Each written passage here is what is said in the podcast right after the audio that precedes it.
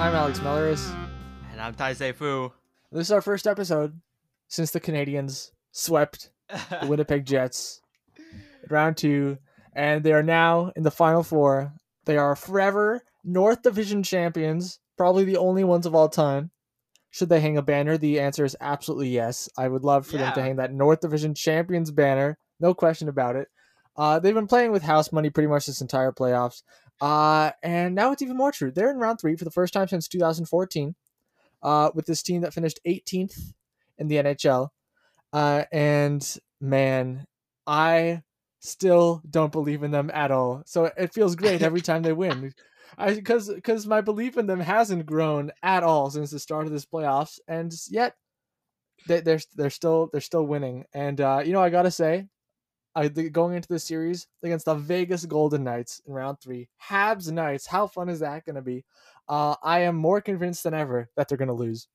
Of course. Look, first of all, let's just revel in the fact that the Habs are officially Canada's team. All right, you can put that on the banner right there. Absolutely, no doubt about it.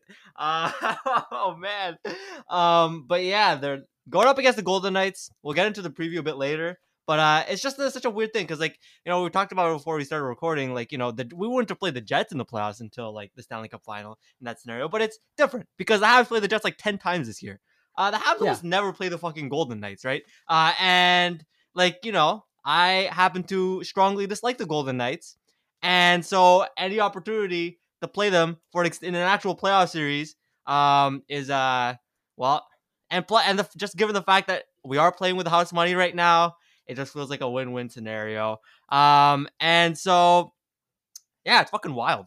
It's completely nuts that this team not only won the division, that's cool. They're one of the last 4 teams remaining to win the Stanley Cup. How fucking funny is that?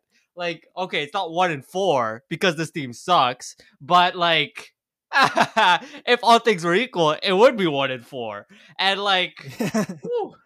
yeah, okay, I was thinking about this, that's fucking crazy. There are only 3 other teams they have to go through. Well, 2, but, whatever. I feel like Toronto is the only team in this division where it wouldn't have felt a little bit weird that they were in the Final Four because, they were pretty good. And so, Montreal is obviously one of the weirder, but even if it was Edmonton or Winnipeg, it'd be wow, they kind of stick out as being probably the worst ones here. So before we get to, that preview with the Golden Knights, which by the way, they've only played them 6 times ever, Vegas, and Montreal has won 5 of them. So that total of 6 could very well double in the coming week and a half or 2 weeks or so. Obviously that Pacioretty trade is going to be a discussion point throughout the series. But let's talk about their sweep against the Jets, where they absolutely steamrolled them in every single game. It really wasn't close. Unlike the Oilers-Jets sweep, where the Oilers actually outplayed the Jets for most of the series, for most of the games, the Canadiens absolutely played like a team that deserved to sweep the other team.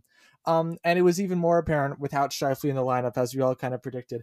After he went down, everything was much worse. The Jets were giving up odd man rushes left and right all the time. And, even that game 4 where the Jets, with Logan Stanley, of all people, had a 2-0 game, it was it's tied. It did kind of feel inevitable, even in overtime, that, this is Montreal's game to win.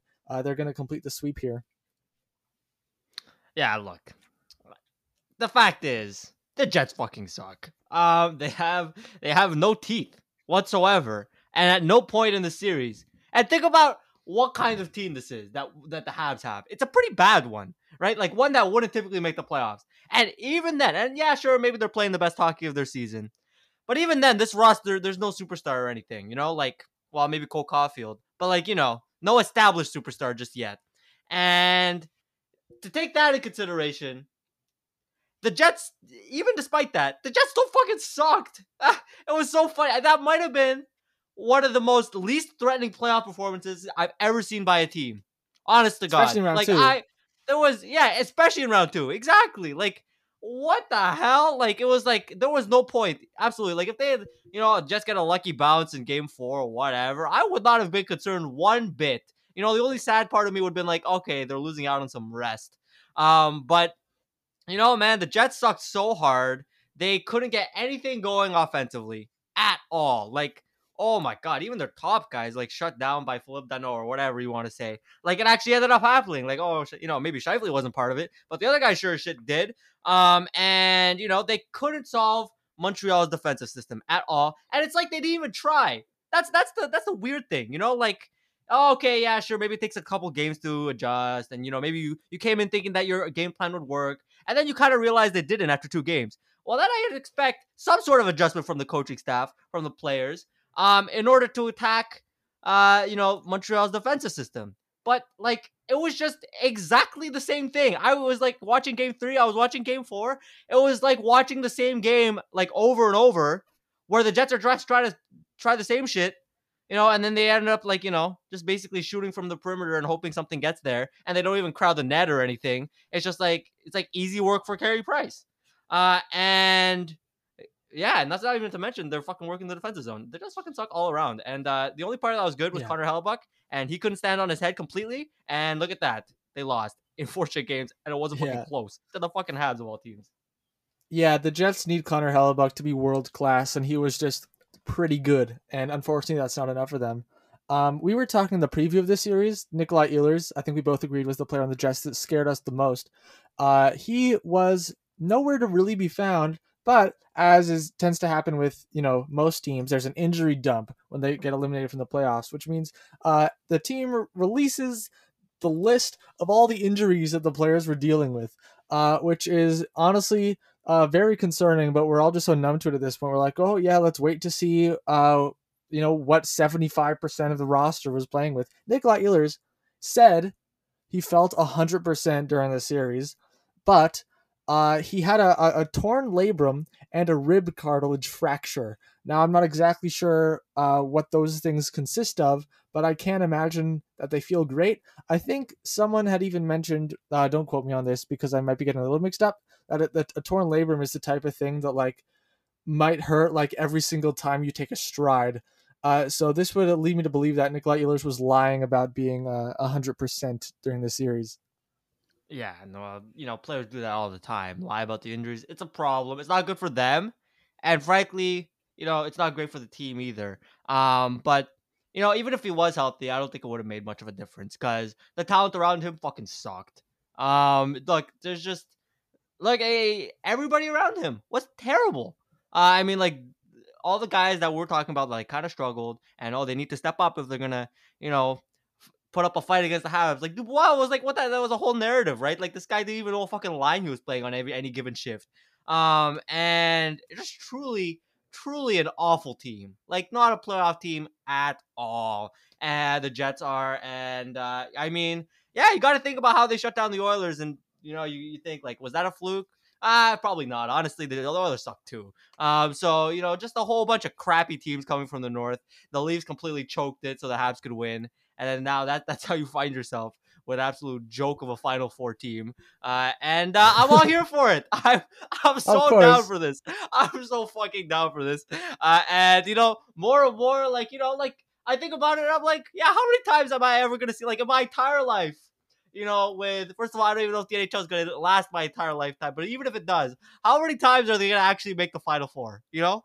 And so it's even happened if three times so far.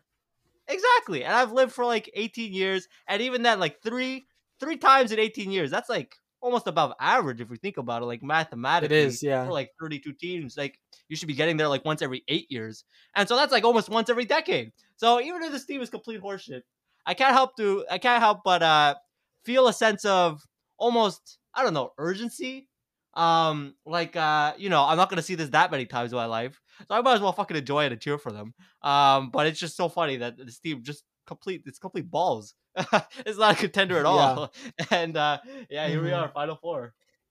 Yeah, I just think the Avalanche, a lot of people were pointing out now that they, you know, lost, they got upset by the Golden Knights, that they haven't made round three since like, it might have been like 19 years, 20 years. It's been a long time. That's a really good team now, the Avalanche. And they haven't made round three in a very long time. Montreal, their last time was 2014. Before that, it was 2010, the Halak run. You never know. There's a very good chance that after this year, the Habs won't make the conference finals again for another 7 years or maybe even more. So let's all enjoy it while we're here. As for the Jets, Man, they were really looking like, you know, in 2018, they made the conference finals. Like, they were really set up well with a strong young core to be contenders for a long time. And then losing Tyler Myers, Jacob Trouba, and Dustin Byfuglien all in one offseason really set them back a lot. They knew they weren't planning on re-signing Meyer. He walked as a UFA. Trouba wanted out badly and had for a while. And they got, like, okay value for him. It wasn't great. They got Neil Pionk in a first-round pick, and they ended up drafting Billy Hainala. And then Dustin Byfuglien, that was out of nowhere. He decided to essentially retire. And then Josh Morris, who was left as their number one defenseman, and they haven't really recovered. But I don't think they're that far from being like a good team again. They're not a good team now. I really think they're only like a couple of good defensemen away. Like Matthias Ekholm. They ran on Matthias Ekholm earlier at the trade deadline, reportedly. He only has the 1 year left on his contract. I think if they want to, you know, make the playoffs next year, then that's a player they really should be trying to target in the offseason. Yeah. Yeah, but I think this roster, like even the forwards, feel kind of weak at this point. You know, like lots of names, you know, especially like top six that are like, you know, solid names. They look good on paper, but this team doesn't really, I don't know, gel together. Like not even just in the playoffs, but just in general. I mean, like we're looking at this team, like, you know, they were like in a weak North Division this year, up and down and up and down, and like the forwards weren't great all season, and so like.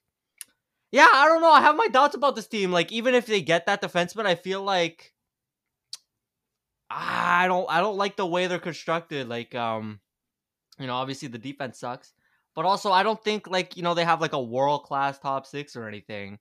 And I think their forward core is like pretty fucking ho-hum.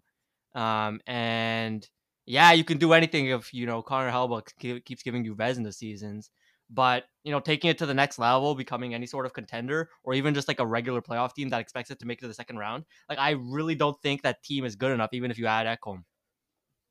Yeah, man, that forward group felt so much better when Laine was there instead of Pierre-Luc Dubois. Yeah. And I mean, I know Patrick Laine wasn't great with the Blue Jackets, but both teams really appeared to lose this trade. I think the Blue Jackets probably still have the edge just because Jack Roslovic was pretty good. But Pierre-Luc Dubois was man, that fell flat hard. I didn't notice him at all in the entire series against Montreal. Did he even have a goal in the entire playoffs? I don't think so. And I don't know if he was playing injured or what, but the Jets are going to need him to bounce back next year if they want to be any good. Yeah, but I don't have much faith in that. I mean, did you see the way they put him on the fourth line at times, you know? Like, it's just... It doesn't seem like they're trying to make it work with him. You know, it kind of seems like they've already sort of lost faith. Yikes. Like, he's 22. Ooh. Yeah, I know. But like, look at the way, is that how you want to treat your, you know, not maybe a franchise center, but like top six center when he's 22 years old, you want to bounce him around the lineup like that? Yeah, exactly. Like, exactly. I'm saying, yeah, why would you lose faith in a player like that? Right. Exactly. Absolutely. But I still think they are. Like, I think what they're doing with him, yeah, it doesn't really show much faith at all. And yikes, he wasn't good during the regular season either. It wasn't just the playoffs, right? So, yeah.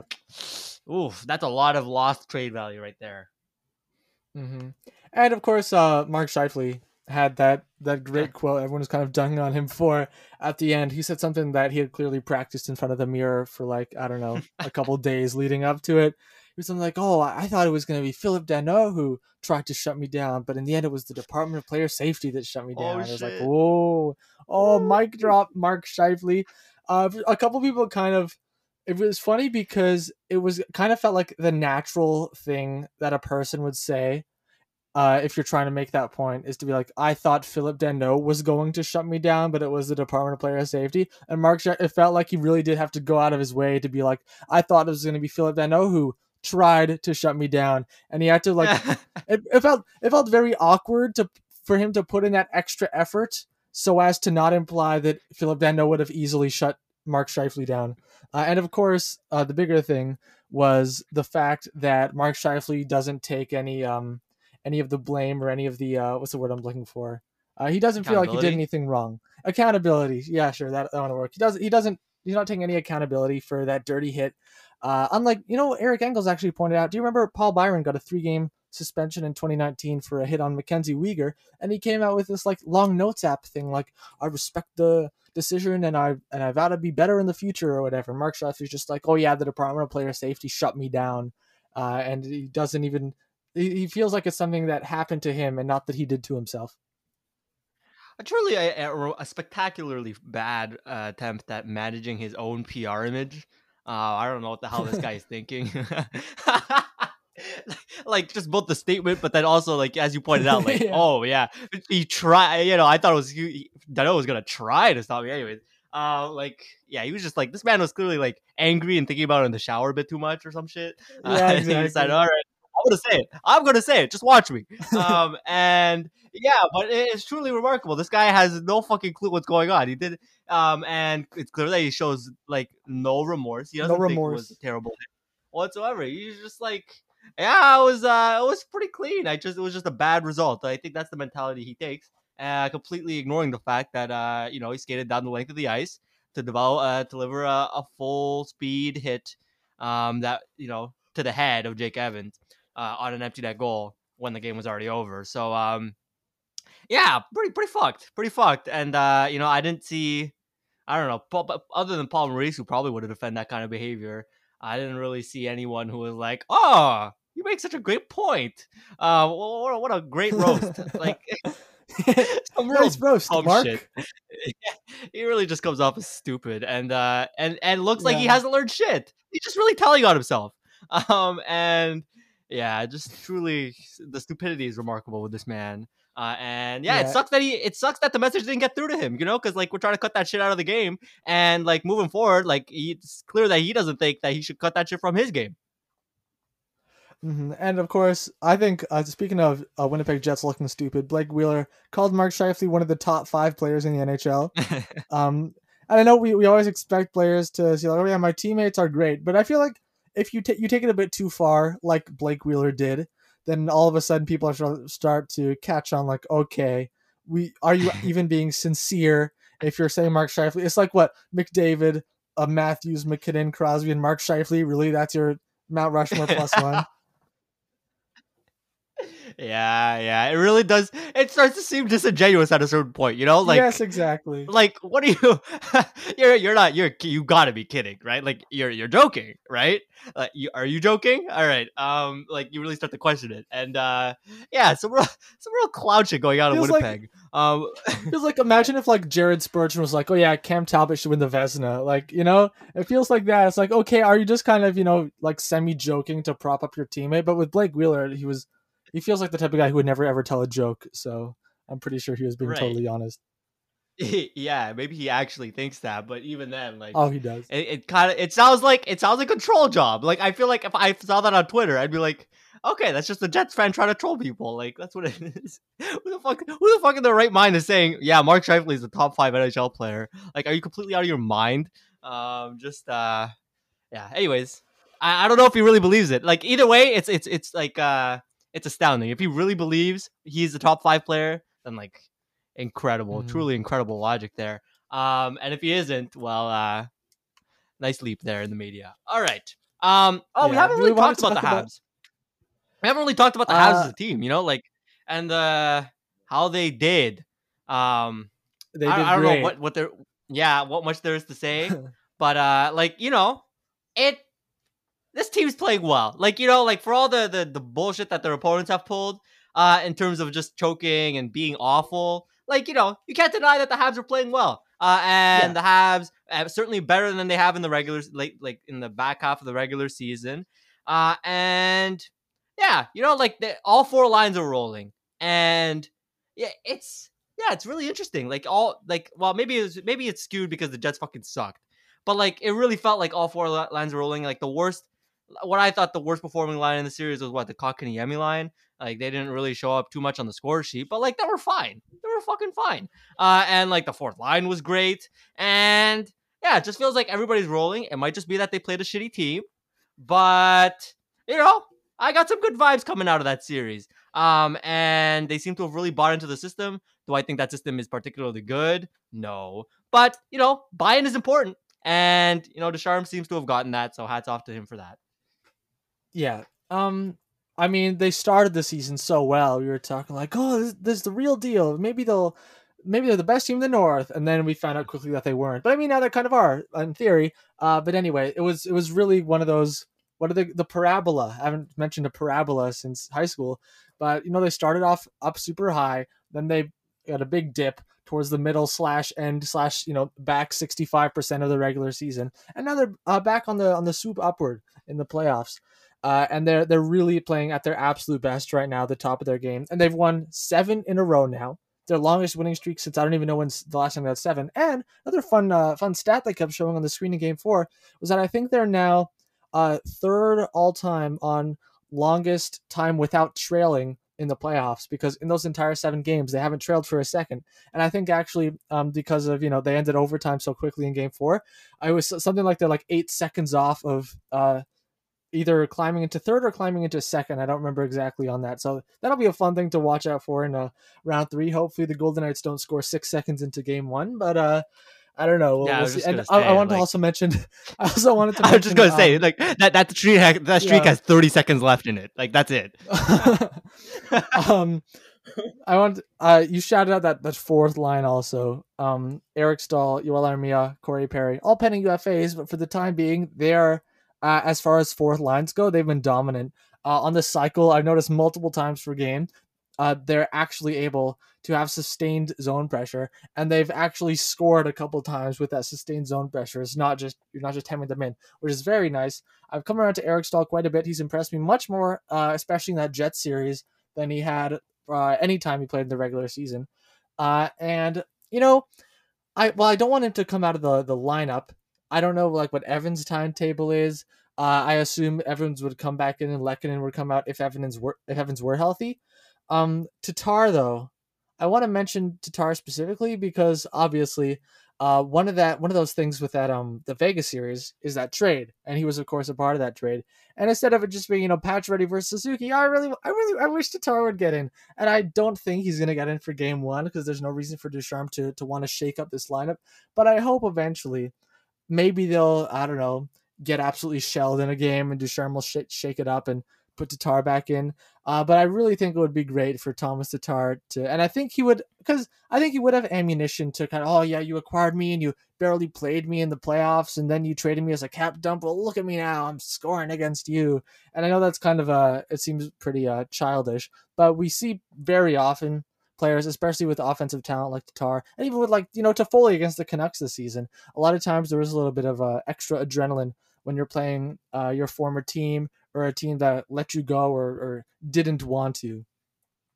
Yeah, that's fair. But right now, as it stands, I mean, like it really feels like all four lines are really just like, it seems like the perfect line combination right now, the way they all kind of work together. And yeah, that fourth line, like sustained offensive zone pressure, that was kind of fucking wild. I don't remember seeing any of that all season, basically, for the Habs. And then to have it come from the fourth line was like, all right, well, that's a fucking pleasant surprise. So yeah, that's good for them. But yeah, really, it seems like all four lines, like Lehkonen has really slotted in well with Danault and Gallagher on that top line. I think that's just a product of those two players already just being very familiar with each other. Yeah, Danault and Gallagher, and you can really slot anybody in there, and like. If they're skilled, like Lehkonen has a decent amount of skill, then you know it fucking works. But yeah, it's just it's like everybody's kind of rolling, and yeah, all four lines are rolling. Yeah, yeah. I was just gonna say, you say the four lines are all, you know, working so well, and that fourth line, that third line of Kotkaniemi, Byron, and Anderson, the Suzuki, Toffoli, Caulfield line, and then the line of Danault, Gallagher, and whoever you want, it'll work fine. So I don't think like. If you did swap out Lehkonen for Tatar, or if Evans got back in there, it wouldn't really change anything. Or honestly, it might even be an improvement in terms of how well things are rolling. Yeah, and that's an asset. You know, you can just kind of ride the hot hand, and I think that's what Ducharme's doing. I don't think like, you know, Tatar is the better player. I think, and to see him scratched kind of sucks. But he wasn't really playing well, so you know. And if one of them starts to struggle, like Tatar's healthy, right? You can just slot him in. He's had a lot of rest, and I'm sure if he does get in the lineup, he'll be pissed. He just wants to keep that lineup spot, right? Pending UFA and everything. So yeah, that's that. And yeah, we'll see. I'm really interested to see how they stack up against Vegas. Because you know, it kind of feels a bit like a new look team. but also they might just get completely fucking waxed by the Golden Knights, and I wouldn't really be surprised. Yeah, it remains to be seen. All right. Mm-hmm. Let's shout out the CN Tower, though, lighting itself up in Montreal Canadiens colors, because I mean, this got way more attention than it should have, because a bunch of Leafs fans don't realize. Because I didn't even really realize, first of all, that like, oh, it really is like a Canadian monument that just happens to be in Toronto, but it's not a Toronto specific thing. And at first I was like, oh, did they like lose a bet with like St. Joseph's Oratory or something? I was like, I don't know, but that's not the case. Could you imagine if two monuments are like, oh, St. Joseph's Oratory is in like Maple Leafs blue and white if the Leafs beat the Habs. Anyway, but yeah, so basically it's a Canadian monument, and so it celebrates Canadian things, and it was like, way to go, Montreal, for being the only Canadian team, or being the last Canadian team left in the Final Four. We light you up in the Bleu Blanc Rouge to celebrate you. But one thing I found funny about it was that it kind of gave off this vibe that like, wow, a Canadian team actually did it. They made the Final Four when they were guaranteed a spot to do so all along. What an accomplishment. What a fucking accomplishment. Just...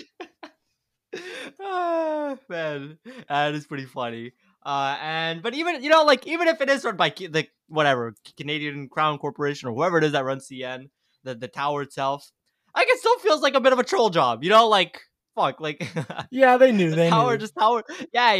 The tower towers over Toronto, after all, you know, that shit doesn't move to Montreal every other week, so like, you know, to light it up in the Habs colors, pretty jokes, but also, I don't know why it got so much coverage. Like, who gives a fuck? But, like, you know, still pretty funny nonetheless. Mm-hmm. All right. So let's move on to the other round two series, because we're looking, I guess, mostly me, but also you to a certain extent, looking pretty stupid about things we said earlier in the series. First of all, Colorado Vegas. Let's start there. Because, you know, Montreal's about to play the Golden Knights, where I said I gave Colorado a 95% chance at winning the series after their 7-1 win in game number one.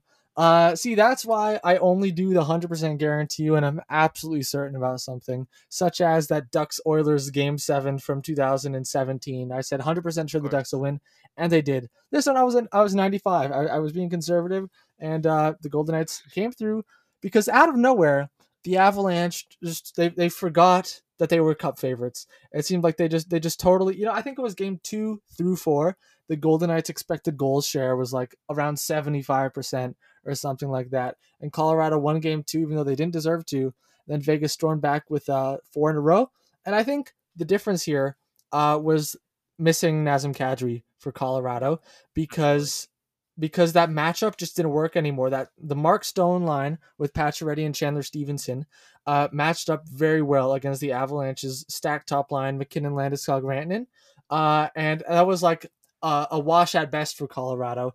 And Mark Stone is so good defensively that he was pretty much whoever he was playing with, he was going to be able to shut them down, and he deserves from the Selke Trophy. And then without Kadri in the lineup, being really the straw that stirs the drink on that second line with whoever he's playing with, probably like Burakovsky and Jonas Donskoy. Without Kadri there, their second line center was either Tyson Jost or JT Compher, and they just totally lose that matchup against William Karlsson, Jonathan Marchessault, and Riley Smith every time. And that matchup just didn't line up anymore for Colorado. And that's why I was kind of surprised that Jared Bednar didn't try splitting up that top line more. Like, maybe you play MacKinnon with, I don't know, maybe with Burakovsky and Donskoy, or Valeri Nichushkin and Brandon Saad, something like that. And then if you have like Landeskog and Rantanen, that shelters either, you know, JT Compher or Tyson Jost a lot more. If you play one of those centers with Landeskog and Rantanen, then all of a sudden that matchup against the William Karlsson line is much more favorable. Mm-hmm, absolutely. I mean, yeah, I'm surprised they didn't make that adjustment either. I mean, you look at it, they lost and were dominated for, well, they didn't lose 5 straight, but they were dominated for 5 straight games. And they just kind of managed to like squeak by game 2 to lead to nothing in the first place. But like those 4 last games, it was like, there was no question who was the better team throughout the game. And yeah, absolutely. I think Kadri cost his team the fucking series. And you know, if he was there, and the, you know, if Colorado even just managed to squeak by game 2 like they did, I think they find a way to at least be more competitive, but probably win. Like at that point, when you're up 2-0, right? You only need to win 2 more. The other team needs to win 4, right? Like that's just fucking math. But also like that's a significant advantage, right? And they just kind of really needed to hold the fort, and maybe even just kind of like if they played on par with Vegas, like it's hockey. You can find you can kind of like play your way if you're about equal to 2 wins out of 6, right? Or whatever the math, 2 wins out of 5. I don't know. Yeah, 2 games out of 5. Time you got it. But yeah, they were just completely dominated. Like, oh my God, that second line for Vegas. It wasn't even close. And you know, if I was Bednar, I would have at least tried to. Like, it was complete domination at that point. And you know, moving up Jost or Compher also like kind of played against the Avalanche's depth too, and it was just like down the lineup. After that kind of washed matchup between the first lines, it was just really Vegas all the way. And even in the defensemen, you know, like Cale Makar was good. But like Vegas's defensemen were fucking awesome. You know, especially like Pietrangelo came to play and you know, like they have a big three, like a real big three there in terms of their defensemen now. Now that like Pietrangelo's really got it going in the playoffs, like him, Theodore, and like fucking Alec Martinez of all people. But yeah, and it's just like up and down the lineup, and goaltending too. Grubauer wasn't good near the end of the series, especially, and Fleury continued to be like very good, very very solid. And so yeah, it just really, and the lack of adjustment is kind of shocking because it was 5 games in a row where you were flat out the worst team and you didn't really change anything. And yeah, for Colorado that sucks. It's not like this team was much better than Vegas or anything. But I don't know, it really kind of felt like their year because they were looking so dominant, especially after Game 1, but just throughout the playoffs so far, you know, beating the Blues like they did and just looking so dominant throughout their season. Like, man, really sucks for them because it really did feel like they were the odds-on favorite there. And it kind of blew a tire, especially with Kadri out. Yeah, I think it was really only like Game 2 to 4 where Vegas was that much better than Colorado. And I think it was a lot closer in Game 5 and 6, Colorado might have even had the edge there. I think in expected goals they did. But what happened for the Golden Knights was a very hard and fast regression to the mean in that they've had terrible puck luck. Let's just think like last year against Vancouver in round 2, the awful Canucks who were getting bailed out by Thatcher Demko constantly and almost beat the Golden Knights. And then against Dallas in round 3, who was also much worse than Vegas, they were getting bad puck luck again. And it was just like, yeah, that's why they didn't make the finals, even though they deserved to last year. And this year, it looked like the series was starting that way. In Game 2, you know, they dominated the Avalanche and still lost. And then things really turned around for them in Game 5, and especially Game 6. They got a bunch of great bounces that ended up leading directly to goals. But as for there was something else that you said that I was going to make a comment on that I don't remember what it was anymore. It's another second week in a row this has happened, but oh well. Anyway. Vegas matching up against Montreal. I mean, basically it comes down to if Colorado had that much of a hard time, Montreal, man, I don't think it'll be that much better. I do think though, especially since Vegas has a couple injuries in the bottom 6, Matthias Janmark, Thomas Nosek, I'm not sure if they're going to be back. I think the bottom 6 still does match up very well for Montreal against the Golden Knights actually. But the top 6, I mean, that Mark Stone line, that could do everything. You probably want to have Danault up against them. And then you have that Marchessault, Karlsson, Smith line probably playing mostly against Toffoli, Suzuki, Caulfield. And I'm not sure exactly how I'm feeling about that matchup because they just played mostly, I think, against the Ehlers line. And they did great. And they looked great against the Jets. But I really don't have such a great gauge of how they'll measure up against that Golden Knights second line. Oh yeah, I remember the other thing I was going to say before. It was about Alex Pietrangelo and that he's really stepped up in the playoffs and he's been honestly playing like Norris worthy. He's been a total monster again, especially in that series against Colorado. So that signing appears to be paying dividends as we all kind of expected. Yeah. So I guess since we've covered both series, we can just kind of slide into a bit of a projection for like a preview for Habs versus Golden Knights. And yeah, like I'm like you look at the matchups and it just feels like Vegas is just a step above. Like, you know, I understand that, you know, Danault, Gallagher and you know, whoever it is, they're like really an elite first line in terms of like expected goal share at 5-on-5. But like moving down the lineup, especially that second line matchup, I'm really concerned because yeah, Toffoli, Caulfield, and who's the fucking third guy again? Suzuki. Jesus Christ. Toffoli, Caulfield, and Suzuki. Yeah, they've been playing awesome, but I don't know. I'm just like I feel like they might get a bit blown out of the water. With like just how good freaking William Karlsson with Marchessault and Smith, like especially Marchessault, like on the second line, like I am very worried. But that the forward matchups honestly don't worry me nearly as much as the Vegas Golden Knights against the Habs defensemen. All right. Yes, especially without Jeff Petry to start game one.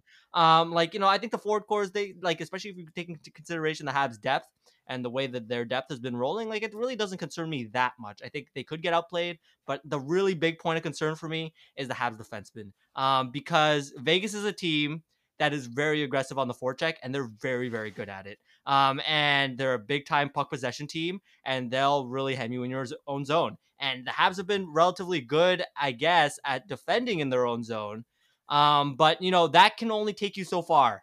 And if you're in your zone all the time, no matter how good you are at collapsing everybody back to the net, you're going to get fucking scored on. And, like, the Habs defensemen are not the type of defensemen that are able to escape an aggressive forecheck because they are slow and they cannot skate. And their main feature is dump the puck off the glass. And yeah, they're just slow footed. And I just have nightmares about, you know, fucking Mark Stone chasing Joel Edmondson with the puck or Ben Sherratt with the puck. And that has some real potential to be fucking nightmarish. Just both in terms of breaking out of their own zone or just being like, just not being able to break out of their own zone at all. Like, let alone like, you know, like just having the puck in the first place. Like Vegas just like keep away for most of the game. And like, that is a distinct possibility wherein, yeah, the defensemen for the Habs won't be able to really match up at all with the style that Vegas plays. Yeah. Thing with Montreal's defense is what they want to do is they want to, you know, be all tough and physical and, The thing is, whereas the Jets forwards were absolutely unable to engage in that style of play, that Vegas is glad to engage in that style of play. You know, guys like Mark Stone, William Karlsson, Alex Tuck on the third line. On every line, they have at least a guy who's, you want to hit me? Sure, I'll just hit you back and then score immediately.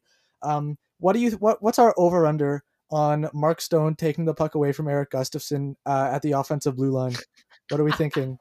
2 times a series? 3 times a series? 2 times a game, maybe. I don't know. That's if Gustafsson doesn't get stapled to the bench after the first game. Yeah, like I'm not even that worried about Gustafsson though because he's been playing fine and he's like you're relatively sheltered. You know what I mean? Like it's more the other guys. Like I feel like it's like I feel like the Habs lean too much on them and when they meet their match, which they probably will with the Vegas forwards and like Mark Stone in particular, like man, it's just like. You know, Eric Gustafsson will be the least of your worries in terms of concerning Habs defensemen, especially when you compare it to the ice time that they're accorded. Yeah, the thing with Eric Gustafsson, first of all, let's shout out that sick power play goal he scored in Game 4. Oh, yeah. That was pretty nice to see. The thing with Gustafsson, though, no matter who they're playing against, whether it's the Golden Knights or the Buffalo Sabres, he's... In the short time we've known him, he's shown that he's very prone to just making brain fart decisions that lead to turnovers and breakaways or odd man rushes for the other team. Even if you're playing, you know, Ryan Reeves or whoever, that doesn't change the fact that Eric Gustafsson might just pass it directly onto his stick. And then all of a sudden you have Mark Stone, who's an amazing defensive forward and is the best at takeaways, at least the NHL by takeaways by a wide margin, I'm pretty sure, pretty often, who's great at, you know, he can take pucks away from great defensemen. And all of a sudden it's Eric Gustafsson who might just turn it over to you anyway. Like Eric Gustafsson, I think no matter who you're playing, there's always that worry that, oh yeah, he just might pass it right onto their stick because he's done it like twice so far in these playoffs leading to breakaways or 2-on-1s. And there are some nice parts of his game. He, you know, that offensive talent, he had like 60 points a couple years ago, but I can understand why, why coaches and fans alike are like, oh man, does he really have to be out there again? I'm very worried he's going to turn the puck over.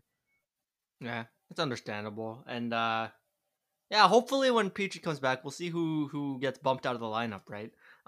Because right, Romanov probably he will. He probably him. Yeah, but you know he slotted in for Game 4. He looks good in sheltered minutes. So you know remains to be seen. Like I would not like you know if I were to choose, I would bump off Gustafsson without a second thought. But yeah, we'll see because Romanov didn't play poorly. So like you know maybe that raises his stock with the coaches. So yeah, unless you have anything else, yeah, go ahead. I was just saying with Romanov, I wanted to check how much time he played in Game 4 because I didn't notice him on the ice that much. So I'm gonna let me wind back and go check to see what his time on ice was for that game that went a minute into overtime because I would guess I can't imagine it was more than 10 minutes. It might have even been hovering around like that 7 minutes that like Kulak and Gustafsson were at sometimes, like in that Game 6 against the Leafs. Let me see. I'll find it. Let's move on to Bruins Islanders because that one was also making us both look pretty stupid for saying after Game 3 where the Bruins won that it felt like the turning point. And I mean the Islanders then won 3 games in a row and the Bruins are eliminated now. So there, we look kind of idiotic.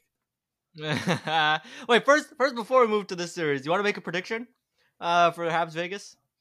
Yeah, I've predicted against the Habs every time, and it's worked so far. So I'm gonna go with Vegas in 5. Okay, yeah, I'll go with Vegas in 6.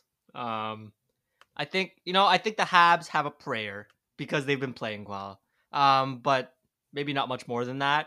And because the Knights are rolling too, right? They just fucking dominated the Avalanche for 5 straight games.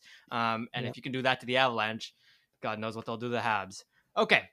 So yeah, now we can go to the Bruins in the Isles. And yeah, made us look pretty dumb there. But also, yeah. Wait, Romanov played 9 minutes 27 seconds in Game 4, which was the fewest on the entire team, including forwards.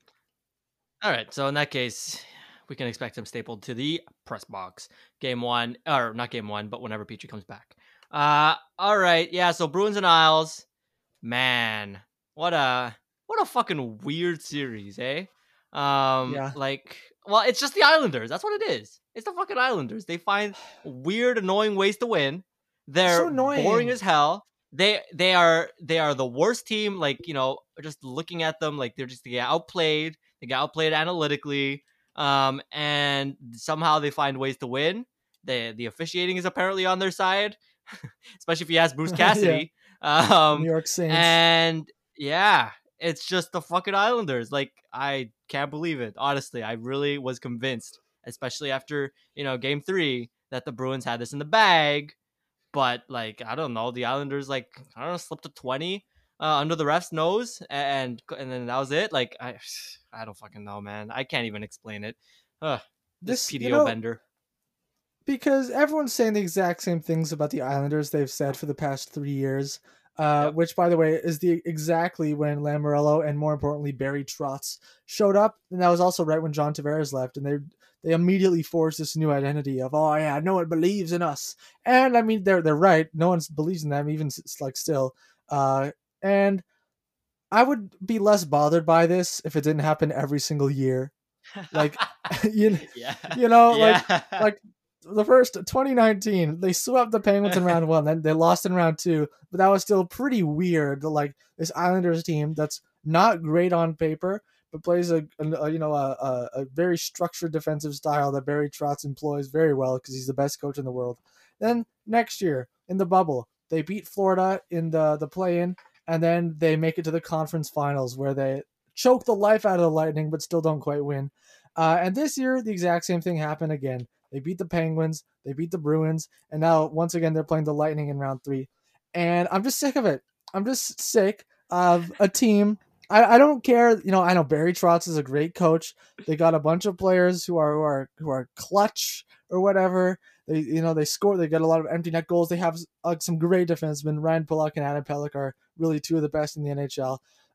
And, you know, Barry Trotz and the players did a lot of buy-in. Okay, great. You know, they deserve to make it this far. It just annoys me. And I think I've realized why it annoys me. and it's that Lou Lamoriello is getting way more credit than he deserves for this. Basically, what he did is brought in Barry Trotz. And at that point, when Barry Trotz left the Capitals, the Islanders were the only coaching availability in the entire league because it was pretty late in the summer, I think. So it's basically like, all right, Barry, do you want to not coach the NHL this year or do you want to come coach the Islanders? He was like, I guess I'll come coach the Islanders. And now everyone's talking about, like, oh, yeah, Lou, he seduced Barry Trotz or whatever, and he built this great culture of winning by paying Leo Komarov $3 million. And there are so many bad contracts that Lou Lamoriello signed, but Barry Trotz, no matter what he's given, he's able to, you know, win playoff rounds with this team and now make round three for 2 years in a row. And it's just very annoying. And unlike last year, this year, I kind of have this a little bit of a feeling that the Islanders, it actually feels like they're at their best offensively now. I think they actually are leading the playoffs in goals scored somehow. I know they have a bunch of empty netters in there too, but like still, you know, all four lines, well, maybe not the fourth line, but at least three of their lines are producing very well. And Adam Pellick is such an amazing shutdown defenseman that I feel like they have a better shot against the Lightning this year than they did last year. Yeah, I think they're a better team. I just still don't think they're the better team. And frankly, well, this series, they weren't the better team against Pittsburgh either. It was just Tristan Jarry show over there. And yeah, like, are they better than last year? Sure. But they still kind of suck on fucking paper, don't they? Like, this is a team. Yeah. You talk about like Lou has not built this team like, Barry Trotz just takes whatever nonsense he has and turns it into something crazy. Like fucking Leo Komarov's playing on the first line right now. How asinine is that? That's completely fucking insane. And like, yeah, it's just completely baffling. And look, yeah, they're boring to watch. Yeah, they score goals, but like, man, they're not particularly fast at all. Like, and they don't really set up any. Like, they don't really dominate offensively whatsoever. They just, like, you know, they find ways to win by, like, the counterattack, I guess? Like, yeah, they're pretty good at the rush. But, like, man, it's not a very exciting, offensively dominant team. And, yeah, it's just, I don't like the Islanders. And I am also sick of seeing the Islanders in the playoffs, getting success, having success. It just feels wrong. Doesn't it feel wrong? It feels wrong. Yeah, you look at this team and you're does. Like, this shit shouldn't fly.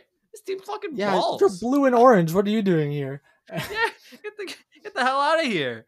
You're beating the Bruins, the Penguins. Yeah, hell, Casuals over a point a game in the playoffs. Excuse me. It's just dumb. Yeah, I saw a funny tweet from I think it was a Sens fan. It might have been Bonks Mullet. I'm not sure who, but it was like, "Oh, it'd be so great if Carey Price just absolutely stonewalled the Golden Knights, only to get lit up by Jean-Gabriel Pajot again in the Stanley Cup final, as the prophecy foretold." I was just thinking that right before we recorded, man, what if they managed to find a way to beat the Golden Knights? But then so they beat the Golden Knights, they beat the Maple Leafs, and they beat the Jets. But then they lose to the fucking Islanders. Like, how upset would I be? Like, they make it to the Cup final for the first time. Let me tell you. All right. And they lose to the Islanders. It would be so funny and so sad. If the Canadiens, I was saying at the beginning of the episode, I'm more certain than ever going into this series. This one, I'm most certain they're going to lose. If they do miraculously beat the Golden Knights and play the Islanders, I'll be even more convinced that they would lose against the Islanders than I am now against the Golden Knights, because it's the New York Islanders, and really it's the Montreal Canadiens. And you could say the same thing from the Islanders side of things. Wow, really, we just beat the Penguins, Bruins, and Lightning, and we're not going to blow it against Montreal. Come on, absolutely no way. I just want to have the Isles final. I just want a Habs final, for the love of God. No one else wants that, I assure you. No one else in the entire world wants that. I saw this great. How uninteresting would that be? All right. Yeah. I saw another tweet that was something like, I don't know what team they were a fan of, but it wasn't any of the Final Four teams. You know, something like, all right, what do we have? We have the expansion team that's made the conference finals 3 times in 4 years. That's basically Goliath already. We have the team that's $18 million over the cap. And we have, there was some other funny qualifier about the Islanders and how it's like, really, I'm going to cheer for the Islanders and then the Canadiens. And really, for and what's the word I'm looking for? a non-biased, there's another word for it, where you're not cheering for any of the teams. An objective viewer. There's really slim pickings here if you're trying to bandwagon off someone. I can imagine why none of these four teams are really that appealing to you. No, none of them at all. Oh my god! Because like, either the Habs and the Isles might be the You're either like the heavy favorite, and who wants to bandwagon the heavy favorite, or you're super boring. That's pretty much the two options you have here, and two very unlikable franchises too. Like, let's not kid ourselves. Like, the Habs are very unlikable if you're not in Montreal, and the Islanders are just generally unlikable. I would have cheered for the team with that's not a lot of facial hair. Are you kidding me? No, thank you. Was a fucking fossil as a general manager? Like, come on now. And so that's inevitably what they're gonna get, right? Like, just because why the hell? It's hockey. Like, really, like out of like if you're an objective. From an objective perspective, you really want Vegas versus Tampa, right? Like that fucking rocks for sure as a Stanley Cup final, and that's why we're definitely getting Habs versus Islanders. Like it's just not a doubt in my mind now. Like the world's most boring hockey series as your cup final. Would anything make any more sense for hockey? And something I didn't mention before. I thought about it. Like what the fuck? What the hell? Vegas already made like. What is this expansion team bullshit it's from insane. Vegas? Like, it's fucking insane, man. Any team making the conference finals 3 times in 4 years is a ridiculous stretch of success. I think, like, Pittsburgh, maybe. I think Tampa did it pretty recently. But the fact that Vegas is able to do it in their first 4 years, and it's just, for any team to have done it, it's very impressive. And now, of course, Vegas did it. And not only that, they could have very easily gone 4-for-4 in round 3. If not for that incredibly, that blown lead against the San Jose Sharks in 2019 in that Game 7 that I'm sure you remember, because then in the next round it would have been the Avalanche, who were like the 8th seed that year, and Vegas would have been heavily favored. It's impressive. It's a very impressive start to their existence for Vegas, and I think they're gonna. I think it'll be a Vegas Tampa final. I think Tampa's gonna be the Islanders again. I think I'm thinking like Vegas in 5, Tampa in 7, and we get a Vegas-Tampa final. There, that's my bold prediction. Crazy. What a fucking hot take. This guy's thinking out of the box over here. Well, we didn't see any game 7s this round, which sucked. Which fucking sucked. Yeah, it did suck. Yeah, like, especially like Canes Lightning or, with only 1-5, and like Colorado Vegas, like, man, game 7 would have been fucking lit. Alas, it wasn't meant to be. On the Bruins side of things, since we haven't really talked about them, so Tuukka Rask was injured apparently, very injured apparently, and now he's out until fucking January with a torn. Was it a labrum? I think that's a shoulder thing. Right? Yeah. He's out till fucking January. Yep.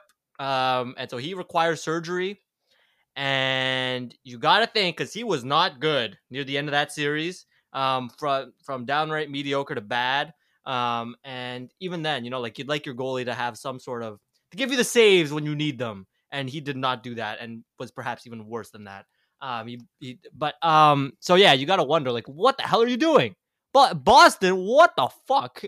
Honestly, like, man, I don't understand that. Like, especially if it's a serious injury like that, like A, you don't want to risk the player's health, but B, like, you cannot possibly convince me that, like, especially they had 3 starting caliber goalies. Like, maybe, like, Halak's very borderline, but he's an elite 2.5.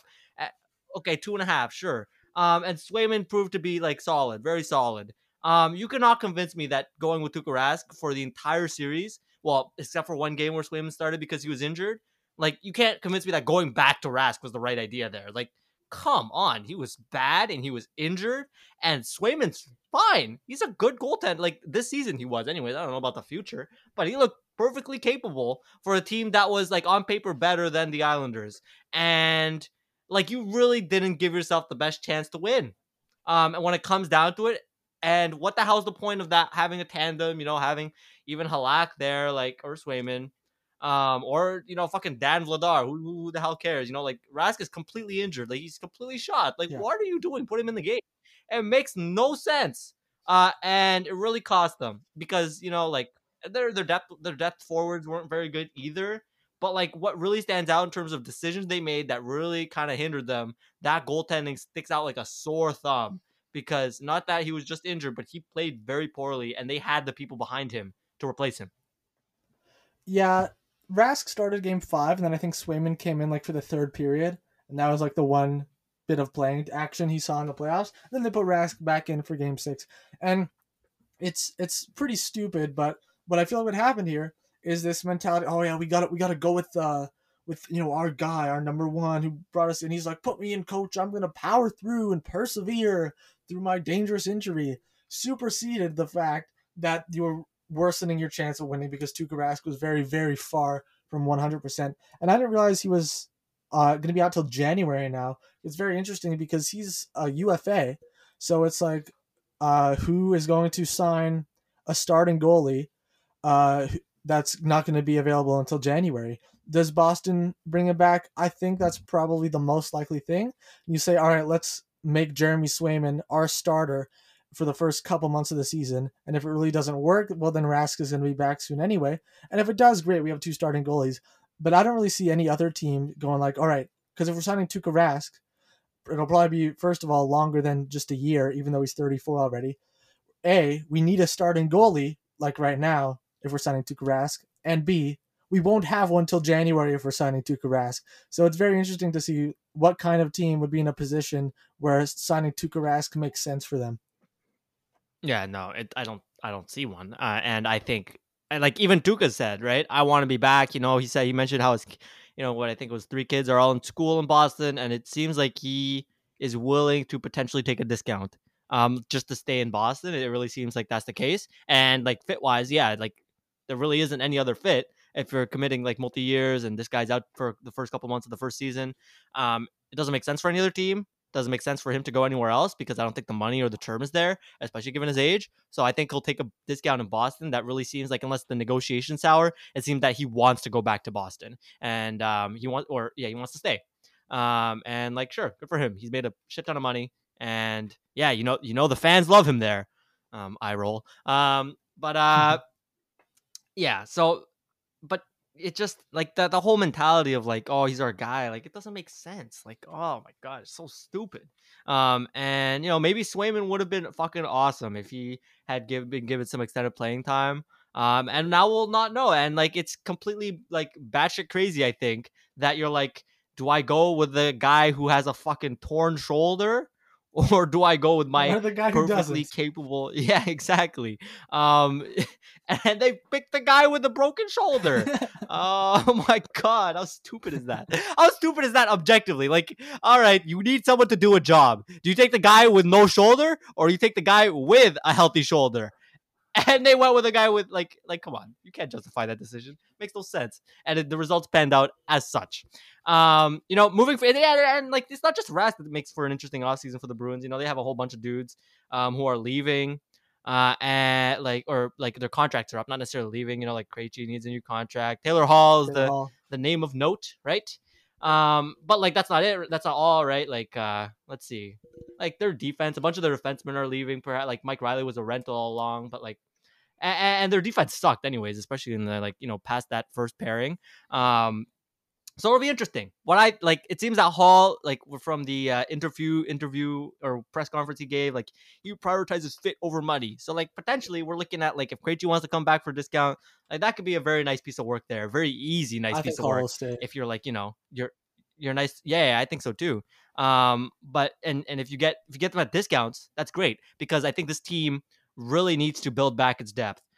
They need to invest, try to do the the thing where you find undervalued guys and spend some money on them, and really like take a hard look at doing that, because their depth scoring let them down all year, and it did that again in the playoffs. And their defensemen weren't good all year, and it let them down again in the playoffs, like the bottom 4. And so, they outplayed the Islanders, but in the end, they didn't, they definitely could have been better. And so, very interesting offseason there. And if I was Boston, I would really look at that depth, because it wasn't good all season. It was a big liability for them. Yeah. As for the Tampa-Carolina series, I don't think we need to spend too much time on it. But one funny thing was Dougie Hamilton after the fact, who's also pending UFA, was like, yeah, we lost to a team that's $18 million over the cap, which, you know, on one hand, he's correct about that. And he's probably implying that the loopholes should be closed or whatever. The thing with people talking about or comparing the Hurricanes to the Lightning, and they were saying something that I was like, that I didn't really agree with, which was, oh, the Hurricanes, yeah, they're a good team. They ran into the Lightning, and, you know, you can't fault them for running into that insane powerhouse. And then I was thinking, like, well, why don't you just become as good as them? Like, if the best team in the NHL is what you want to be, then you can't use it as an excuse like, oh, the other team was better than us. Really? Like, that's the best excuse you can come up with? Like, get better. And then I kept thinking, like, I do think Carolina, because, you know, they're in a great position for the future. They have a very young core, Aho, Svechnikov, Martin Necas, and a bunch of great prospects in the pipeline. The past two drafts, they were like at the top of everyone's list for, wow, they knocked it out of the park in this draft. And now they have who appears to be a great long-term starting goalie in Alex Nedeljkovic. And I'm pretty confident that the way the Hurricanes have been drafting and will probably continue to draft, that those, you know, Kucherov, Braden Point type gems that the Lightning found outside of the first round that are like your best two players, I think the Hurricanes are going to find those types of players. And honestly, with guys like Noel Gunler, maybe they have already found those types of players. Seth Jarvis will probably jump into the lineup next year. I think that the Hurricanes have set themselves up very well to grow into a team that could potentially reach the Lightning's caliber in the next couple of years. Yeah. Absolutely. I thought that this would be the year where they made that jump, which is why I had them in the final. But I think it's only a matter of time. It is a bit concerning that they keep losing like this, like very convincingly whenever they face like a very good team in the playoffs. But you know, it's just, I think at one point, if you just keep amassing talent, and it seems like that's what the Hurricanes are doing. You know, they have an excellent forward core and their defense is, you know, ridiculously good. Like eventually you'll win out. Like the talent will win out, I think, unless you're Toronto. So, you know, I'm not too concerned there. It was a bit like talking about the series real quick. I thought it was a bit puzzling going to Mrazek. I understood they won one game with him, but then he was fucking bad the next one. And it's not like Nedeljkovic was bad. He was fine. It's just like they couldn't get their offense going the first couple games. And like he made one bad mistake, if I recall correctly. That kind of cost them a goal. But aside from that, it's like I don't think it was his fault that they lost. And so going to Mrazek was kind of weird. But, you know, aside from that, like, yeah, absolutely. They're well built for the future. And I will probably keep picking them in my brackets consistently unless I think goes like bad. I will keep doing it because I believe. Yeah, I think this team is ready for the next step. Like, I mean, fuck, they're the best team in the division this year. Even if, you know, Tampa didn't have Kucherov all year, they still managed to be, you know, first in the division. So, and especially, you know, like it sounds like Brind'Amour Moore's coming back. He's an excellent coach from what I've seen. So, yeah, I think this team is built for the future, and they've got a very savvy player management department, player acquisition department. I don't know, front office, I guess, is the word. So yeah, I'm not too concerned about the Kings. Speaking of Rod Brind'Amour, he's now a finalist for the Jack Adams, along with Joel Quenneville and Dean Evason. Yeah, honestly, it was so good that I wasn't even going to acknowledge it. But then you went ahead and did it anyway. So yeah, those are the Jack Adams finalists. I think Brind'Amour is probably the front runner. Quenneville did a great job too. Jay Fresh pointed out something funny about Dean Evason, which is that a lot of times coaches who are nominated for the Jack Adams can thank their goalie, but Dean Evason can probably thank, instead of his current goalies, who were like maybe a little above average, Devin Dubnyk and Alex Stalock, who were so terrible over the wire last year. They're now getting average goaltending, and all of a sudden they're a team that was convincingly in the playoffs. And it's like, wow, way to go, Dean Evason. It's like, actually, we just got like okay goaltending, and it made the world of a difference. But yeah, I don't think he's like undeserving of being a finalist. I just think Brind'Amour is probably the shoe-in.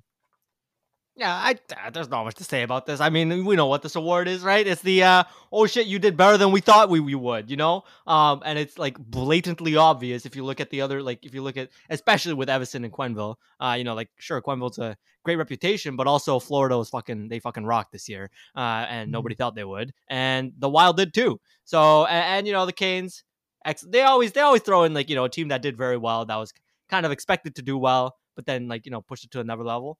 I'm kind of surprised it wasn't, you know, Bednar, but whatever. But like Brindamore was always like the name that was like popular in circles, I guess. So like, sure. Yeah. Go for it. So yeah, I'm not surprised at all with these three. And sure, Brindamore's probably seems like the guy who's going to win it. Mm-hmm. I didn't like some of the, you know, not really making headlines, like the Hart finalists, McDavid, Matthews, McKinnon, no surprise at all there. And McDavid's going to win in a landslide. The Selke Trophy, Mark Stone, Patrice Bergeron, and Alexander Barkov. Wow, I can't imagine any of those players ever getting nominated for the Selke Trophy. Patrice Bergeron, I heard today, is second all time in consecutive years getting nominated for any specific major award. He's been nominated for the Selke 10 years in a row, and I think he's now only behind Gretzky, who was up for the Hart Trophy. I'm not sure exactly how many years in a row, but it was more than 10. Wayne Gretzky, which is pretty funny. Mark Stone probably deserves the award, and I think, you know, he has that anti-winger bias for the Selke Trophy, but I think it might go to Barkov because I feel like people are looking at this and like, yeah, it really all came together for him this year and for his team that made the playoffs, and I think that might make the difference in a lot of voters' minds, and they'll give Barkov the Selke. Yeah, that Bergeron thing is truly a spectacular stat.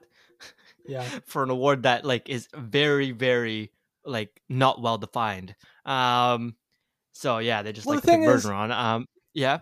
The thing with the Selke is that it is very well defined. It's just everyone ignores the definition. The definition is best defensive forward, and by that metric, like Zach Aston Reese should probably get a ton of votes. But instead, everyone interprets it as the best two-way forward, and that's also probably why Philippe Danault doesn't get that much love for it either. And Joel Eriksson Ek is that these three guys who are nominated for it are all great offensively too, so they get the nod.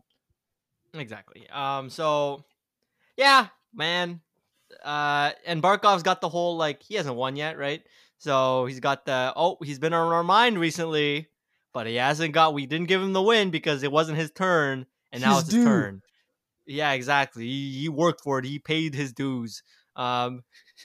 Yeah, I don't fucking know, man. This Selke's fucking whack award. All you need to know about it is that Patrice Bergeron has been nominated for 10 years, and then you know you're like, oh, okay. All right, fair enough. Yeah, just give it to whoever we want. The NHL awards are such a clown show.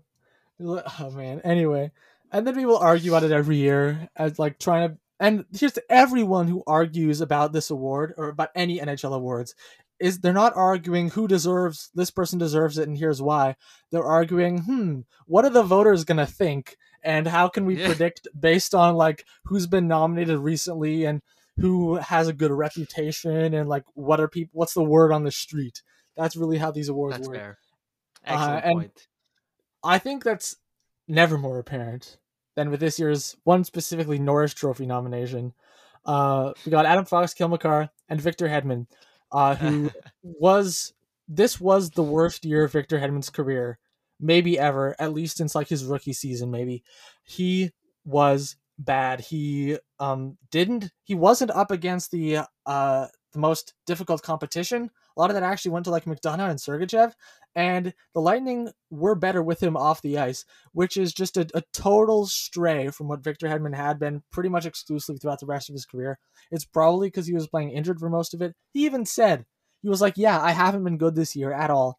And, you know, the voters were like, I mean, yeah, but he was really good for a lot of years before this, so we'll just make him one of the top three defensemen for the Norris Trophy this year. There are so many defensemen who deserve this nod ahead of him. Adam Fox or Cale Makar, either one of them, I wouldn't be too upset with either winner. But like guys like Charlie McAvoy, Dougie Hamilton, either one of those probably I think should have gotten the number three spot.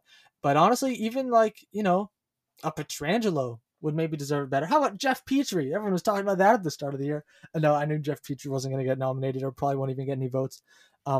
But man, it's just like if Victor Hedman actually did win this trophy, they need to like revolutionize the way they do the award voting because it's clear that it didn't work.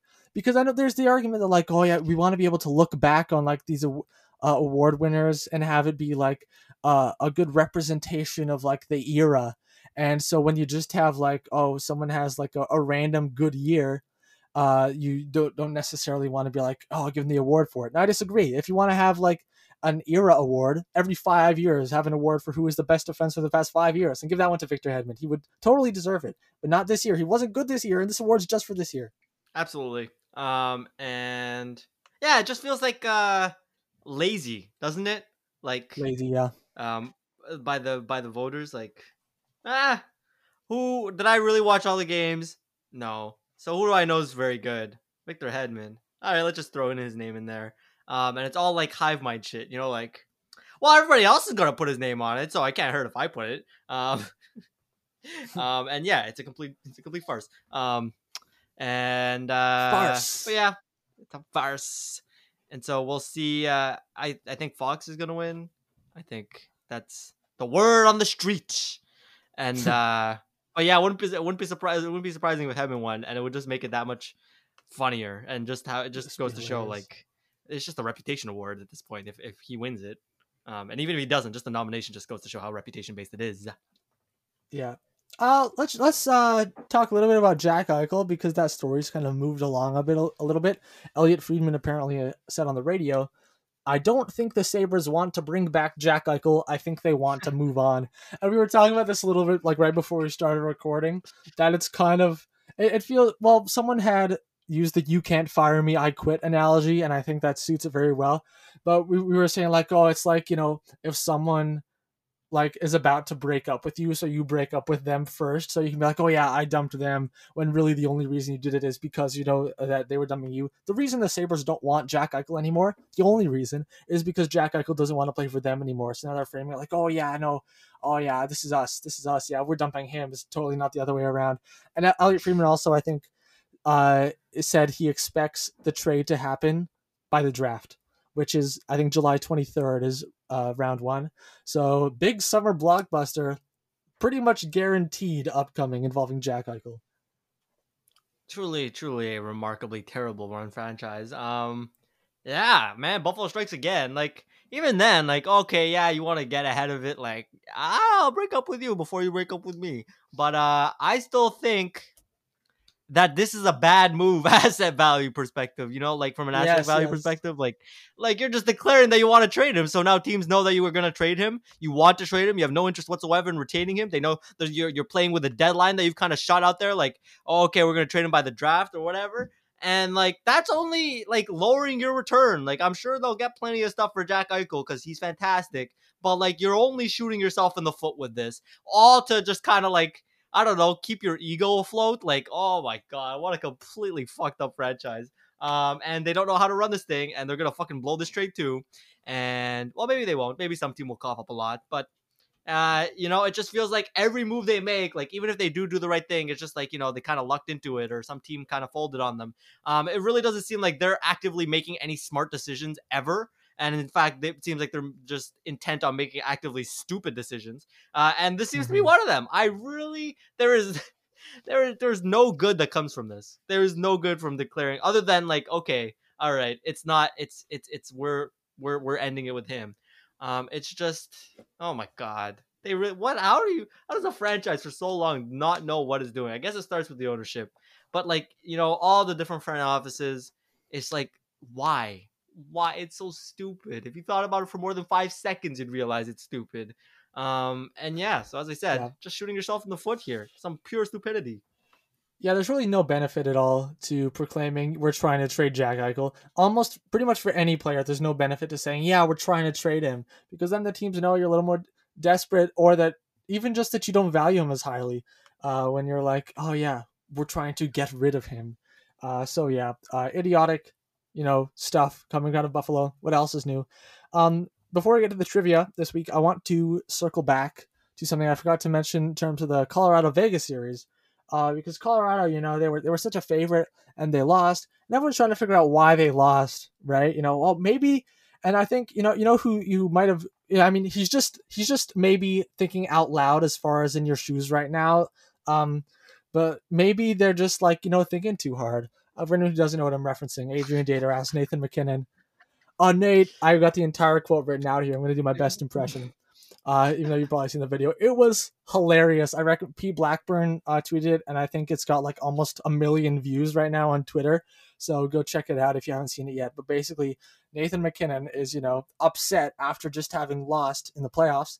And Adrian Dater, the supporter, he's like, "Oh, Nate, you know, I know you're a gamer and all this. And, you know, I'm just thinking maybe out loud as far as in your shoes right now. It's like, all right, we've done all the thinking we can do. We've done all the game planning we can do. Maybe, you know, just fuck it and just go in next year and just not think anymore and just win this thing when we don't think so much. Is that, am I on the right path at all with this? Like, maybe you guys just think a little too..." No, I'm sorry. He says, "Maybe you just guys think a little too much." That's how it ends. It ends, "Maybe you just guys think a little too much." And then Nathan MacKinnon just paused for like 5 seconds and said, "No, next." And I love, well, there's I love that it ends with "Maybe you just guys think a little too much," because, I mean, he really is taking his own advice. He's being like, maybe you should think as little as I do in crafting this statement. Basically, so what he was trying to say, and what he could have asked was, "Is part of your problem that you're overthinking things, gripping the stick a little bit too tight?" And then it would have been, no one would have made anything of it. But he just goes on and on saying things like, "Oh yeah, I know you're a gamer, and I'm just thinking out loud in your shoes," and all these ridiculous things. And then he really loads up that one swear word that he knew he was going to say probably well in advance. He was like, "Fuck it," and it was just a total comedy all around. At first, I was like, "Is this like superimposed? Is this a joke?" Because, and he pronounces "anymore" like "a more," like he slurred his words together a bit. And he said afterward that he hadn't been drinking, and I hadn't even been thinking that. But anyway, it was just, he was totally talking himself in circles. He came out with, "Maybe you should think less, like as little as I do." And then at the end, he kind of appeared to realize that what he said made no sense. So he kind of tried to cover his bases by being like, "Or maybe everything I said is," because he ended with like, "I don't think," you know, he ended with like, "Am I on the right path here at all?" Yeah, he said, "Am I on the right path at all with this?" I feel like that was him being like, maybe what I said just makes absolutely no sense, so I should be like, "Oh, or is everything I just said totally idiotic?" Because that's also an option. Just truly a work of art, or like a spectacular work. Like, speaking of people who, you know, we talked about Scheifele practicing his DOPS line, like in the mirror. Like, did this guy practice this in the mirror? Like, "Maybe just fuck it." No, he was just thinking off the top of his head here, as he said. He said, I'm just thinking maybe out loud as far as your shoes right now. As far as in your shoes right now." Like, man, this guy really went out of his way to put in this phrase, this question, in the least eloquent way possible. Like, just both in the words, but also in the delivery. Like, man, I don't know. And then the way he fucking went on Twitter afterwards and then defended himself as if there was anything to defend. My favorite thing, one thing he saw on Twitter, because at first he was going back at P. Blackburn, who was making fun of him, and he was getting ratioed really hard. But then afterward, I think he said something that was like, I'm gonna try to find it because it was really funny, and I want to read it as it was. Basically what he said, because I can't find it right now. People are kind of misunderstanding what I was trying to say. Basically what I was trying to say was, and then he just quoted himself and said like exactly the thing he said. Wow, what an idiot. Yeah, just a wonderful moment that comes out of that. And yeah, I think you said when you sent it to me, but you texted me the link for this. And like you phrased it as what, the worst interview question of all time, or something like that. Like, yeah, that's it. Might honestly be the worst interview moment I've seen in recent memories, at least off the top of my head. Because holy crap, I don't know if I've ever seen anyone embarrass themselves so much, like asking a question. Okay.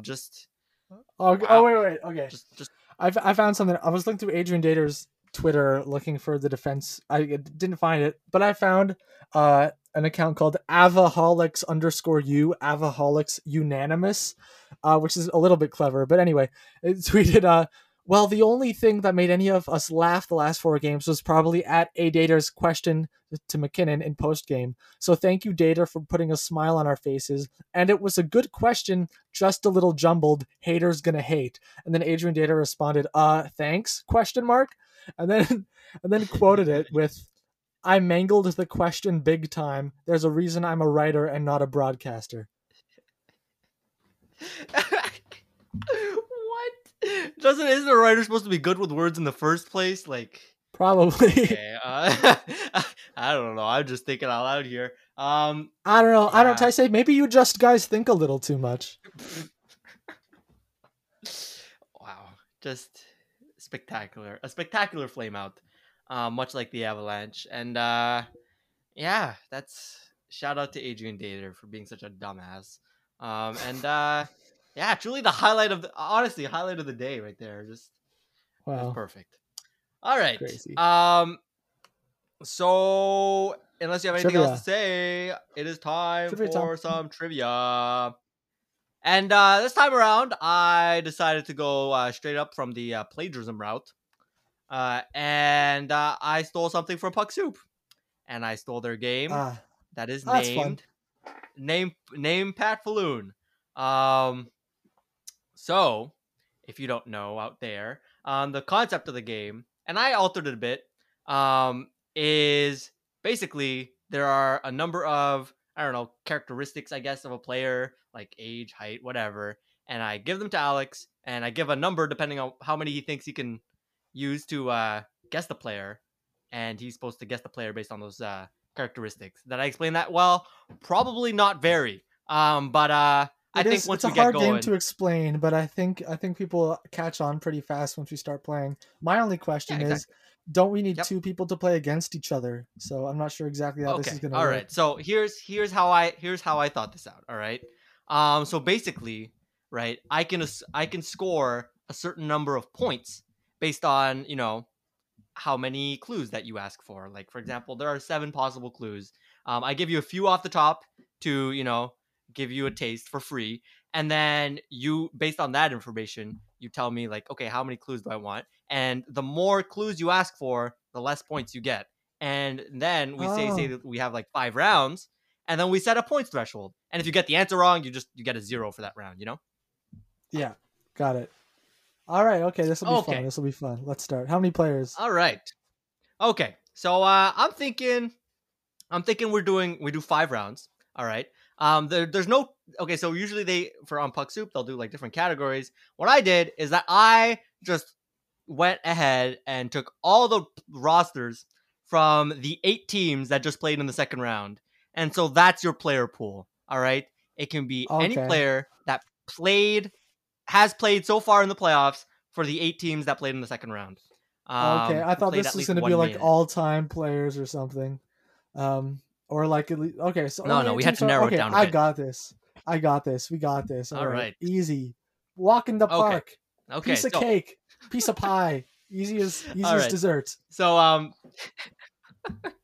okay, so I'll give you for like at the beginning to introduce the player. I'll give you his age, his height, the number of regular season games he's played, and his draft team. All right. That's what you get off the top. Right. All right. And so now and then there are 7 other characteristics that you can ask for. So if you ask for one clue, you'll just get their junior team. You ask for a second clue, I'll add the nationality. A third, I'll give you their birth city. Fourth, I'll give you their position. Fifth, I'll give you their draft round and year. 6th, I'll give you their current team, and 7th, I'll give you their number. All right, so by the end of it, see the thing with this, you ask for all 7. Yes. The thing with this is that like the first and third clue are both extremely unhelpful. So like the junior team, I can think of a very small amount of players where that would provide me any help at all. But whatever, you're the game master, so I can't bend the rules.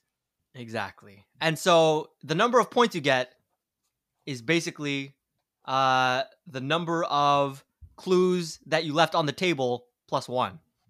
All right. Okay. Makes sense? Yeah. Got it. Yeah. Okay. All right. So what should we set the threshold? I'm thinking we do 5 rounds. I know we're going pretty long today. We're already at an hour and 23. What do you think? All right, yeah, five players. Okay, and I have I'm currently on random.org with all 183 relevant players. And I'll randomize once, and I'll take the first five players, and those will be your players. All right? Wonderful. Okay. All right. Let's start with this player. Let me just pull up their HockeyDB. So, this player. All right. So, their current age is 30 years old. They are 6'3". They have played 162 games, and they were undrafted. 162 games, whole career?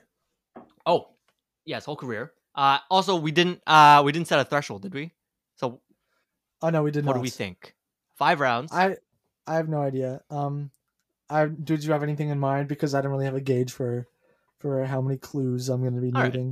Right. I would say you average like 3 points a round. That would put you at 15 points. Well, 4 points. Right. Yeah, I'm going to say 18. All right. So 18 is your threshold. Completely arbitrary. And we'll see how difficult that is. All right. All right. Okay. So an undrafted. Wait. So it's an undrafted 6'3", 30-year-old who's played 162 career games. Is this someone who played during round 2 or just played like at any point for the teams during the season? At any point during the playoffs. During the playoffs. All right. Okay. Got it. Okay. So the first one was junior team, then nationality, then birth city, then what was it? Position, then draft round and year, and okay, current team and number. Position. All right.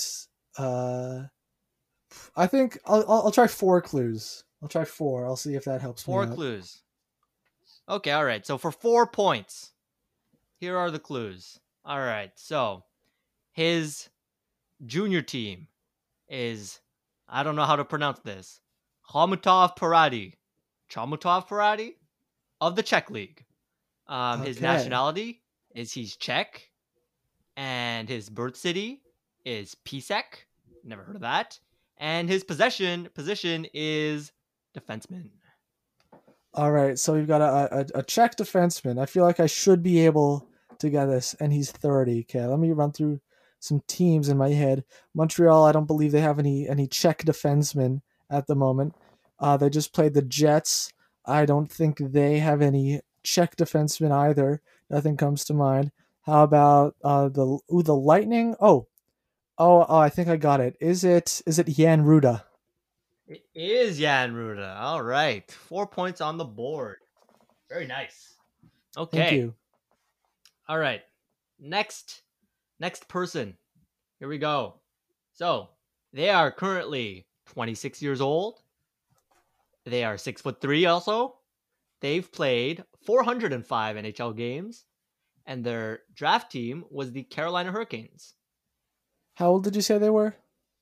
26. All right, a 26-year-old drafted by the Hurricanes, 6'3". So if they're 26, that probably means they were drafted in, I think, like 2012 or 2013.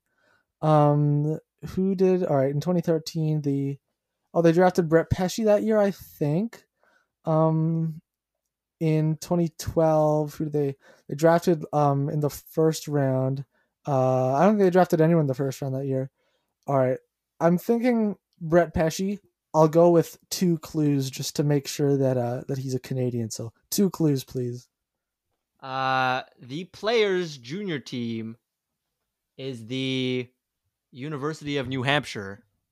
So, not like that's what they played for, and their nationality is American. Yeah, I'm pretty sure Pesci is American. Yeah, I just realized that Brett Pesci is not Canadian, and he is American. I'm almost sure. So I'm feeling good about this. I'm guessing Brett Pesci. All right. Very nice. It is Brett Pesci. Okay. You're rolling. All right. So next player. Let's pull up their DB.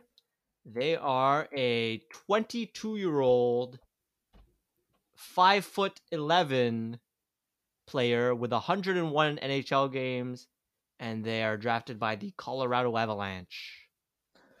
All right, 22 years old, drafted by the Avalanche. Wait, so 5'11", you said? Yes, I did.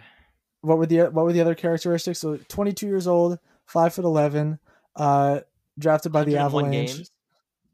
101 games. All right. I think I know who this is. Is it Cale Makar? Oh, okay. You went with no clues, getting all 8 points. Hell yeah, it is Cale Makar. Wow, just like that, 3 players already hit the threshold. Yay. Very nice. Okay. Already at 18 points. You don't even need these last 2 players. But let's do them anyways.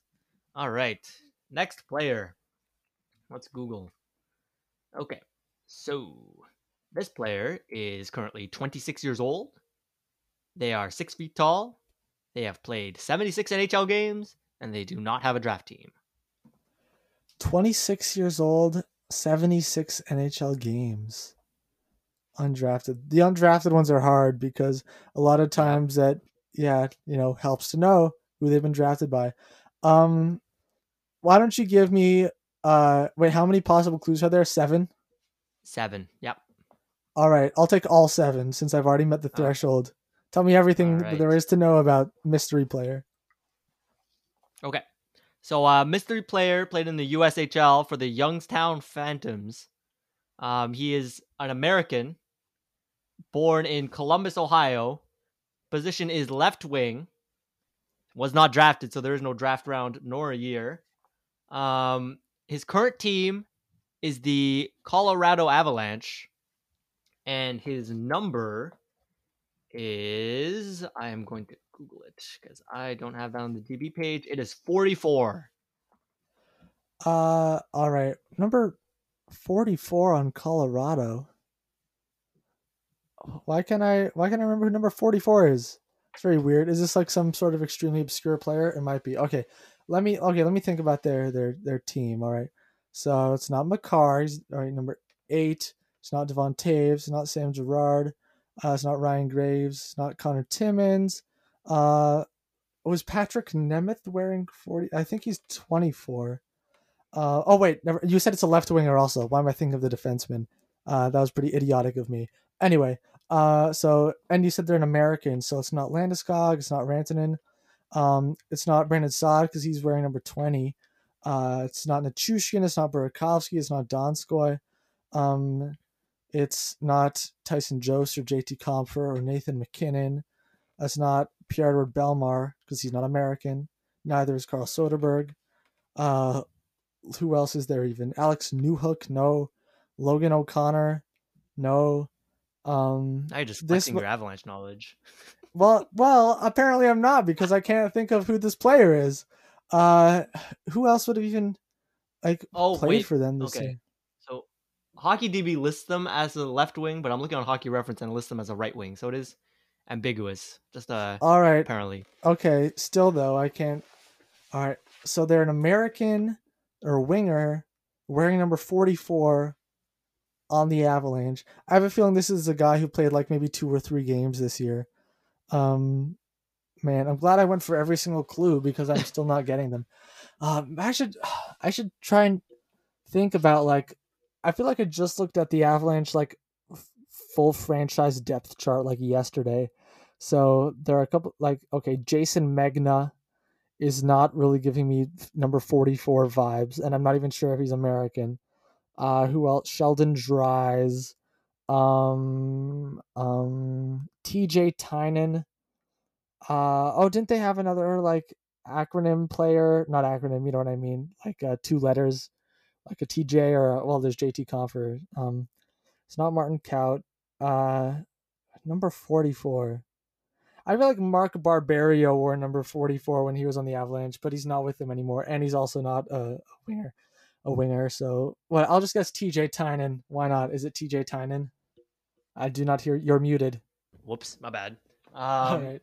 You can just edit that out. All right. So we spent we spent some time there thinking about who it is. You didn't say their name once. It is not that player, TJ Tynan. I've never even heard of that player. This player has played 2 games in the playoffs for a total of like 18 minutes across both games. And it is Kiefer Sherwood. Kiefer Sherwood. All right. I was on the right track trying to think of franchise depth players. Because Kiefer Sherwood is certainly one of them. All right. I don't feel too bad about missing Kiefer Sherwood. All right. Let's go ahead to the next one. Either. All right. Last guy. So, all right. This player is 30 years old, is 6'2", has played 611 games in the NHL, and their draft team is the Columbus Blue Jackets. All right. 30 years old, 6'2". How many games did you say? Like 411? 611. 611. All right. That is a lot of games. So it's a grizzled vet of 30 who was probably drafted either like 2008 or 2009 or so. Who did they draft in 2008? I feel like they had a pick near. Oh, they had like Nikita Filatov near the top of the draft. So it's not Nikita Filatov. In 2009, I mean, they're bad. So they probably. Oh, that was the year they took Ryan Johansson in the first round, who was not in round two. So it might have been one of their later round picks from one of those years. I'm going to go with, I'll take 5 clues. Okay. 5 clues. So, that gives you junior team, nationality, birth city, position, and draft round and year. So, all right. So their junior team was the Moncton Wildcats. This person is a Canadian. They were born in Saint-Hyacinthe in Quebec. And their position is defense. And they were drafted in the 4th round in 2009. All right. 4th round, 2009, Quebecois defenseman. All right. Let me think around for some Quebecois defensemen. Who were drafted by the Blue Jackets. I don't think any are on the Canadiens. All right, on the Jets, do they have any Blue Jacket draft picks? Was Dylan DeMello? I don't think so. Derek Forbert, Neil Pionk? I don't think so. Jordy Ben, no, he was not a... I don't think he was ever drafted, actually. Tampa Bay, Hedman, who else do they have? McDonough, Sergachev, Chernak, not Luke Shen. I don't think it's with the Lightning. On the Hurricanes, do they have any Quebecois defensemen? I don't think so. Who else is there? The New York Islanders, do they have any Quebecois defensemen who were of Columbus Blue Jacket draft pick in 2009? I don't think so. How about in Boston? They got McAvoy, Grizzlick, Carlo, Kevin Miller, Mike Riley. Oh, no, I think he's American. And I don't think he was drafted by Columbus. Who else was on the Bruins? Connor Clifton. Ooh, Connor Clifton. That for some reason that's ringing like a Columbus draft pick bell. Oh, he hasn't played 611 games though. There's no way. So not him. Yeah. and then the last series I'm missing is Colorado Vegas. Colorado. Not Sam Girard. Not Makar, Taves, Graves, Patrick Nemeth. Oh, was he a Blue Jacket draft pick? I'm not feeling too great with that one. If I can't think of anyone else though, then maybe I'll circle back to Patrick Nemeth on Vegas. Oh, I feel like it'll be here somewhere. Okay, Pietrangelo, Theodore, Martinez, Braden McNabb, Nicholas Haig, Zach Whitecloud, I have no idea. And I don't think Patrick Nemeth has played 611 games. I've got to say I'm a little bit lost on this one. Yeah, whatever. I've won already. I'll go with Patrick Nemeth. Why not? Is it Patrick Nemeth? Okay. So, no, it's not Patrick Nemeth. And I was somewhat surprised as you went through the teams that you didn't catch on to this one, because he actually was playing for the Blue Jackets earlier this season and was promptly traded to his current team. It is defenseman for the Tampa Bay Lightning, man. David Savard. Yeah, exactly. I forgot about him, that he was on the Lightning. I jumped over that. Oh, I would have got it for sure if I thought of him. Oh, man. Oh, well. But you didn't. But either way, you nailed the quiz. got the 18 points that I set arbitrarily, and very well done. And none more. All right. Okay. That is it for this week's episode of Fusion and Hockey Podcast. It's a longer one than we've had in a while. Thanks for listening. You can follow the podcast on Instagram at Fusion and Hockey Podcast. Oh, where, by the way, Taisei won the poll with, I think, like 57% from the last episode. Oh, apparently, people have spoken. Apparently the people would rather be awake and productive at 10 in the morning than asleep at 4 in the morning for some reason. But is when we our next draft, I have actually a plan that would apply to any topic we do that I think will work out pretty nicely.